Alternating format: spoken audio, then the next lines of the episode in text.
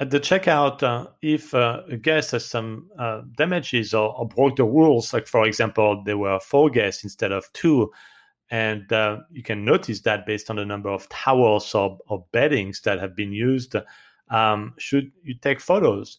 Well, the short answer is your cleaning team at the checkout should be trained to take more photos than not enough. And I think that is a common problem with cleaning teams that are going to focus only on the big item, for example, one dirty towel and forget the nine other towels that have been damaged.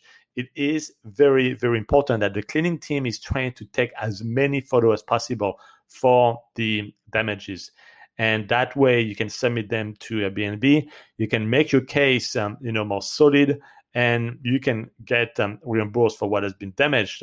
You know, imagine if if you send a photo for one damaged towel and you claim that they damaged 15, guess how many Airbnb is going to reimburse? Well, one, and not even because they are going to discount these towels based on how old it is, based on the time, the date of the receipt for the new towels that you bought um, before. So is it a one week old towels the damage or a two year old towel?